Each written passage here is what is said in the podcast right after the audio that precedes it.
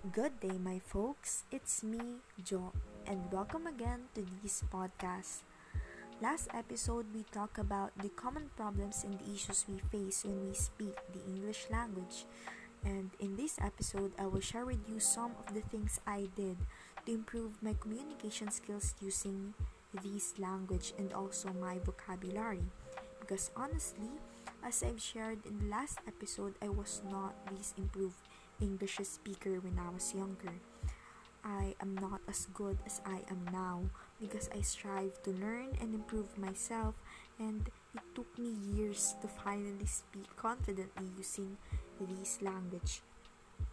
First, I had my primary schooling in a public school. So, unlike in private schools where their medium of communication or teaching is in English, in public schools we often use our mother tongue, which is Pangasinan and Filipino.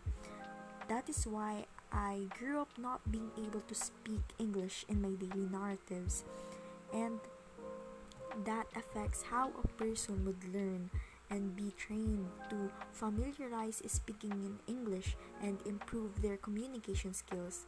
That is why, if you would notice children in private schools are more fluent in English than students in public schools during primary schooling.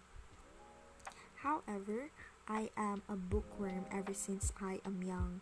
I love reading books, and through reading, I've learned English words. So, even I do not use English in school or at home, in a way that I can talk to people around me using this language, I familiarize the words and improve my vocabulary through reading. Because reading plays a vital role in learning words and familiarizing them. Second, do not be afraid to fail or make mistakes because these are all part of learning. You will never learn if you will not make mistakes. The mispronunciations and grammatical errors will always be there because we are not native speakers. You will also hear words from other people, but keep going and focus on your goal. I remember when I was young, my aunt once told me she's now a doctor of education and also an English major that do not be afraid to make mistakes because mistakes are a sign that you are about to learn and a sign that you are trying to learn. Be confident, speak and communicate with confidence, but not in a boastful manner. Talk smart, speak smart. Third, when you have a friend or someone you know who mispronounced or had a grammatical error, please, instead of shaming them because you know something they don't, educate them in a friendly manner. In a manner that they will not lose their confidence because we all took the path where we are in the process of learning. And please do not judge those who want to, to learn to speak English or those who use it. Learning this language does not make someone less a person or less a Filipino.